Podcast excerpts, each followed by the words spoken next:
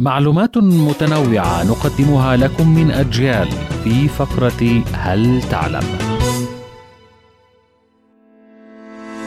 رمي القاذورات في اسكتلندا يتم ربط العروس والعريس بشجرة كبيرة ويقوم الأصدقاء والأهل برمي كافة أنواع الأوساخ والقاذورات ذات الرائحة الكريهة والألوان البشعة عليهما المقصود من هذه الطقوس تركيز العروسين على الجمال الداخلي لكل منهما وليس على الشكل الخارجي.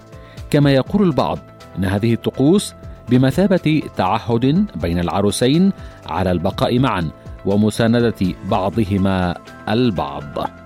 كانت هذه فقره هل تعلم؟ قرأها عليكم من أجيال محمد إبراهيم.